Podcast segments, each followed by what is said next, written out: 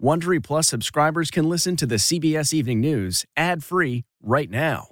Join Wondery Plus in the Wondery app or on Apple Podcasts. This spring, if you'd rather spend time enjoying your lawn instead of trying to keep it alive, there's good news. TruGreen is the easiest and most affordable way to get a beautiful lawn. All you have to do is water and mow, and they'll do the rest. Weed control, fertilization, aeration, and even some things you might not even think of. They'll do all of it, while you can do literally anything else. With TruGreen, you can have your lawn looking as good as a putting green. That's not hyperbole. TruGreen is the official lawn care treatment provider of the PGA Tour. TruGreen offers a satisfaction guarantee, and they have a verified best price promise, which guarantees you the lowest price with no compromise on quality. You do you. Let TruGreen do your lawn care. Visit trugreen.com to get the best lawn at the best price with the best people guaranteed. This podcast is supported by FedEx. FedEx offers fast delivery, more visibility, simple returns, and weekend home delivery to 98% of the U.S. population on Saturday and 50% on Sunday. With FedEx, you get picture proof of delivery, ensuring you always know where your package is. Returns are simple with packageless and paperless returns. Plus, FedEx Ground is also faster to more locations than UPS Ground. See the FedEx service guide for delivery information. So, what are you waiting for? See what FedEx can do for your business. Absolutely, positively FedEx. The breaking news tonight, Johnson & Johnson's one-shot vaccine is one step closer to emergency approval. The new reporting tonight on where the first batches are headed. Why experts say the single dose could be vital in ending the pandemic. But the CDC has a warning. New infections might be declining, but a dangerous number of Americans are still getting COVID-19. We may be done with the virus, but clearly the virus is not done with us. The U.S. officially blames the Saudi crown prince for the gruesome murder of columnist Jamal Khashoggi. Why the Biden administration won't punish Mohammed bin Salman. Syria airstrikes. President Biden's first military action, dropping seven bombs on Iranian targets in the Middle East. The new details tonight. Devastated by disaster, President Biden visits Texas as the state struggles to recover from those winter storms. New stimulus checks? How soon could those checks arrive in the mail? I needed this stimulus last year. Royal revelation. Prince Harry opens up to CBS's James Corden on why he stepped back from his royal duties, calling the British press toxic. And it was destroying my mental health. The power of kindness. How viewers responded to our reports on military families struggling to eat. Enormous fire burns in Los Angeles. Tonight, what the inferno destroyed. And Steve Hartman's on the road with how the rescue dog became the rescuer. This is the CBS Evening News with Norah O'Donnell, reporting from the nation's capital. Good evening, and thank you for joining us on this Friday night. We're going to begin tonight with breaking news on a new vaccine and an urgent alert that coronavirus infections may start surging again. As we come on the air, the FDA's advisory committee has just voted to approve Johnson & Johnson's vaccine, clearing the way for it to receive emergency authorization and begin shipping out as soon as this weekend. Scientists say that this new vaccine, which only requires a single dose and can be stored in standard refrigeration, will make it easier easier to get more shots to millions of Americans. Now, at the same time tonight, the CDC says the worst of the pandemic is still not over. After several weeks of new infections and hospitalizations decreasing nationwide, the government now says that progress has stalled and that the average number of new cases each day is increasing again. The CDC's director says she's concerned those increases maybe because several extremely contagious variants are now spreading in the U.S. And she's warning it's too soon for states to roll back restrictions. We've got a lot of new reporting on all of this tonight and a lot of other headlines. Our team is standing by. CBS's Errol Barnett is going to lead off our coverage from New York City. Good evening, Errol. Good evening, Norah. This unanimous decision by the FDA panel to greenlight this vaccine really paves the way for full approval and distribution within days. And with extensive backlogs for vaccinations at health clinics like this one you see behind me, things just cannot move fast enough. Tonight, Americans one step closer to a new vaccine. This is our path out. We are at the precipice of having another vaccine in our toolboxes, the Johnson & Johnson COVID-19 vaccine. The FDA advisory committee giving thumbs up to Johnson & Johnson's vaccine, which could begin rolling out within days. While this vaccine holds promise, requiring just a single dose, the biggest issue may not be quality, but quantity. The disappointment in the J&J vaccines is that they're only going to have 3 or 4 million doses available now. What numbers would you have and uh, expected to have seen? I would have liked to have seen having at least 100 million doses available now. Dr. Peter Hotez and other public health officials are also growing fearful that despite a major decline in new COVID cases, these declines may be stalling, potentially leveling off at still a very high number. There are now signs that COVID variants are becoming dominant. The more infectious variant first identified in the UK now makes up one in five new cases in Florida, as that state braces for an onslaught of spring breakers. Now is not the time to relax restrictions. This maskless celebration in Utah could be another sign of growing complacency. To those thinking positively, Dr. Hotez says, brace yourselves. Beware the Ides of March. Uh, this is this is going to be a very difficult period. Beginning of April, this is this is going to be a game changer. As cities across the country race to vaccinate, in Jefferson Parish, Louisiana, the state has moved teachers to the head of the class. Thank you so much. This is my golden ticket. I know. Preschool teacher Lindsay Jackson with a lesson on the importance of getting vaccinated now. I feel like I am finally able to take a deep breath. This isn't just a step for me to protect me, but also the sweet little kiddos that are in my class. CBS News is also learning tonight nearly a million doses of this Johnson & Johnson vaccine will be sent to pharmacies and health clinics like the one you see behind me, Norah, where they are desperately needed. Errol Barnett, thank you. Well, today the Biden administration released a long-awaited intelligence report on the murder of Washington Post columnist Jamal Khashoggi. The Trump administration refused to declassify it, and it points the finger squarely at the crown prince and future king of Saudi Arabia, a key U.S. ally. We get more now from CBS's Margaret Brennan. Jamal Khashoggi entered the Saudi consulate in Turkey in October 2018 while his fiancee waited outside. Inside, he was brutally murdered and dismembered by a 15 member hit squad flown in from Saudi Arabia. A U.S. intelligence report tonight said it included members of the elite personal protective detail for Crown Prince Mohammed bin Salman, whom the U.S. assesses personally approved the kill or capture mission. Did you order the murder of Jamal Khashoggi? In his only TV interview, when pressed by Norah for 60 Minutes, the Crown Prince denied ordering the killing, but said he took responsibility as leader of the kingdom.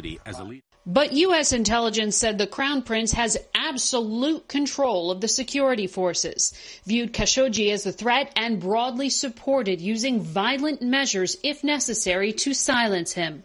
How did you not know about this operation? Some think that I should know what 3 million people working for the Saudi government do daily.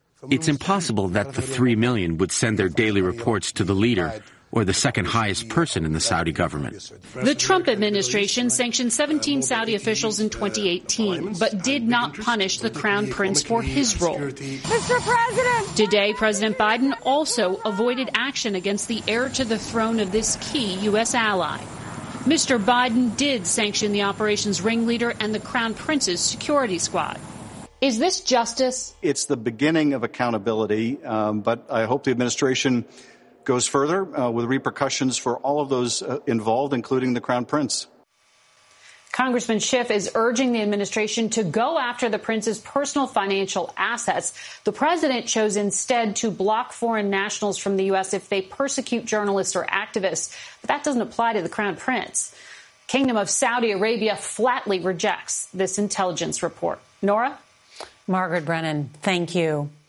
And we're going to turn now to President Biden's visit to Texas today. The president wanted to get a firsthand look at the destruction from last week's deadly storms and offer support to Texans who've been struggling to find food, water, and shelter. Here's CBS's Janet Shamlian. Tonight, the Biden administration's first trip to a state devastated by disaster. The president and first lady welcomed by Governor Greg Abbott and other leaders. Last week's Arctic blast left millions without heat and running water across several states. My ceiling just caved in in their bedroom. But Texas bore the brunt. The president toured the region's emergency management hub, learning workers slept on floors and in stairwells during the height of the storm. You're saving people's lives and you're doing, as my mother would say, sure you're doing God's work. Dr. Jill Biden helped pack boxes at the Houston Food Bank, where demand has surged since the freeze. Later joined by the president. Got a lot of food to sift The state is still struggling. More than half a million are under boil water advisories, and thousands are without water. In severe weather, Texas lawmakers slammed the state's energy grid operator in hearings this week for its handling of the outages. This is the largest train wreck in the history of deregulated electricity. President Biden didn't address those issues, ending the trip at FEMA's mass vaccination site, now giving 6,000 shots a day. When a crisis hits our states, like the one that hit Texas, it's not a Republican or Democrat who's hurting, it's our fellow Americans who are hurting. And it's our job to help everyone in need. And in his remarks tonight, President Biden revealing a bit of personal information. He said that he always carries with him a piece of paper that has on it the current tally of Americans vaccinated. Norah? Janet Shamlian, thank you. And tonight we're learning new details about the U.S. airstrikes against Iranian-backed militia groups in Syria. A short time ago, President Biden told reporters he's putting Iran on notice that it can't act with impunity in the Middle East and to be careful. CBS's David Martin reports tonight from the Pentagon. Cell phone video shows what was left of a desolate outpost on the Syrian side of the border with Iraq. Two F 15 Eagles dropped seven 500 pound bombs, completely destroying nine buildings and damaging two. Initial reports said one person was killed and three injured. We recognize the significance of this operation as the first of its kind under the new administration. Pentagon spokesman John Kirby said Iranian backed militias used the border post to smuggle weapons into Iraq. We had information uh, that these structures, this site, this compound, were being used by these groups to facilitate the movement of uh, resources, material, and weaponry uh, into Iraq to conduct the attacks. Two weeks ago, U.S. officials say Iranian made rockets were fired at a base in Iraq where American troops are located. Last night's strike was a message to Iran. That is an unambiguous, clear message uh, to anyone in the region um, about uh, what the stakes are if you're going to uh, continue to conduct attacks uh, on our people. Defense officials say this strike was intended as a one and done, but that will depend on how Iran and its allies react. David Martin, CBS News, The Pentagon. And here in Washington tonight, House Democrats are on the verge of passing the president's comprehensive COVID relief plan. But even if the bill becomes a law, it will be missing a key priority for the Biden administration, a hike in the minimum wage. CBS's Chris Van Cleave reports from the Capitol. Tonight, debate over President Biden's COVID relief bill off to a contentious start in the House. America needs this. America wants this, and they're going to get it. This is the wrong plan at the wrong time for all the wrong reasons. Despite the president's assurances he would get Republican support, none have signaled they'll back the 1.9 trillion dollar bill that includes 160 billion to help with vaccine distribution, 130 billion for schools, and 30 billion for rental assistance. There's also an additional $400 weekly unemployment benefit and up to $1,400 stimulus checks. I needed this stimulus last year. Christine Adamowski and her husband are barely keeping a roof over their two kids' heads. He's working two jobs and she's working full time from their Florida home. She says they need all the help they can get. I wake up not in the morning, but in the middle of the night with panic about, oh, you know, my Lord, what am I going to tell my landlord? Also in the House bill, a minimum wage hike to $15 an hour that's unlikely to survive in the Senate. We will not rest until we pass the $15 minimum wage. 13 Republicans plan to vote on the bill remotely, citing the pandemic as the reason they can't vote in person. Tonight, CBS News has learned all 13 are attending the Conservative Political Action Conference in Orlando. We are America. COVID relief could be in the hands of the Senate as early as Monday. They'll have to work quickly. They only have two weeks to get the bill to the president's desk before federal unemployment benefits expire. Norah? Chris Van Cleave from the Capitol, thank you. Also tonight, Britain's Prince Harry is speaking out in his first interview about why he stepped back from his royal duties to live here in America. CBS's James Corden, the host of The Late Late Show, spoke to the prince in a remarkably candid interview. Here's CBS's Carter Evans. For Prince Harry, James Corden brought a little bit of the UK to LA. Can I interest, can I interest you in tea? Yeah, I'd love one. The two toured town with Harry showing a softer side and his improv skills at the home of the Fresh Prince. Now, this is a story all about how my life got flipped, turned upside down. They stopped to dial up Meghan Markle. Hey, Meghan! Who addressed Harry by his nickname. Has. Has, how's your tour of LA going? The comedy seems to have loosened up the prince enough to open up about the decision he and his wife made to leave the UK. And how do you feel about the crown? Um, they don't pretend to be news. It's fictional. I'm way more comfortable with the crown than I am seeing the stories written about my family or my wife or myself. We all know what the British press can be like and it was destroying my mental health. I was really? like, this is toxic. Yeah. So I did what any husband and what any father would do is like, I need to get my family out of here. I will never walk away. I will always be contributing, but my life is public service. So wherever I am in the world, it's going to be the same thing. Carter Evans, CBS News, Los Angeles. Tonight, investigators are looking into what caused an enormous fire today in an industrial area of Compton in Los Angeles County. It started at a business that makes wooden pallets and spread to a nearby bus yard where it torched several buses. It also sparked electrical transformer explosions that knocked out power in the area. No serious injuries are reported. Turning now to something we're proud to share. This week, we told you the stories of military families struggling to feed their ch- children. Nearly 40% have had difficulty finding enough to eat during the pandemic. The stories of these military families resonated with our viewers. In the past 48 hours, more than 2,500 of you have donated more than 300 $1,000 to the Military Family Advisory Network. With that money, they hope to provide 1 million meals over the next few months. Thank you. How can you repay someone who gave you a new chance at life? How about returning the favor? Here's CBS's Steve Hartman on the road. The Ramapo Bergen Animal Refuge in New Jersey is a shelter of last resort. Megan Brinster runs the place. Our purpose is really to take the ones that don't have anywhere else to go, um, and that was Sadie.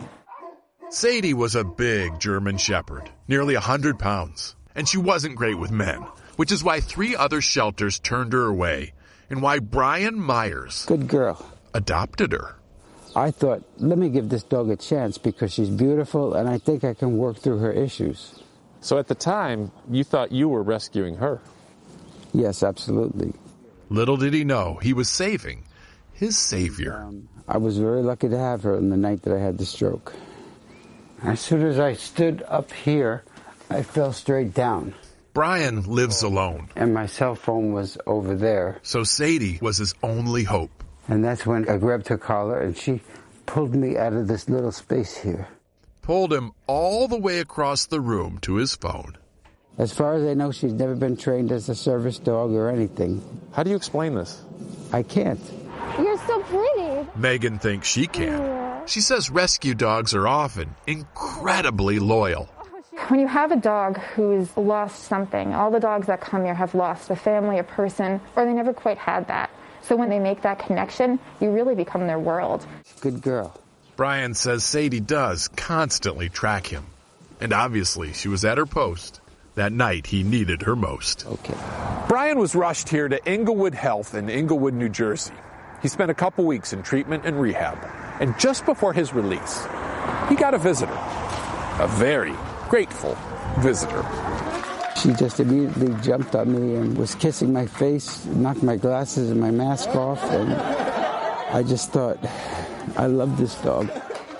And you don't need to be Dr. Dolittle to hear Sadie reply. I love you too. Steve Hartman on the road. Good girl. In Teaneck, New Jersey. This is her favorite spot. Nothing more special than the love of a dog. Sunday on Face the Nation, Margaret Brennan's guests include South Dakota Governor Kristi Noem and Dr. Anthony Fauci. And a reminder, if you can't watch the CBS Evening News live, don't forget to set your DVR so you can watch us later. That is tonight's edition of the CBS Evening News. I'm Norah O'Donnell in the nation's capital. Have a great weekend, and we'll see you back here Monday. Good night. If you like the CBS Evening News, you can listen early and ad-free right now by joining Wondery Plus in the Wondery app or on Apple Podcasts. Prime members can listen ad-free on Amazon Music. Before you go, tell us about yourself by filling out a short survey at wondery.com/survey. Hi, it's Stephen Colbert, and I'm here to tell you about the Late Show Pod Show, which is the podcast of the Late Show with me, Stephen Colbert, and I'm here with my uh, producer of the podcast, Becca. Hi, Becca. Hi, Stephen. So, what do people get when they listen to the Late Show Pod Show? Let's let's sell this thing. The extended moments for sure, because we run out of time for broadcast, but we have plenty of time on the podcast. It's kind of like being a live audience member of the show because you get things that no one else hears. Listen to the Late Show Pod Show with Stephen Colbert wherever you get your podcasts.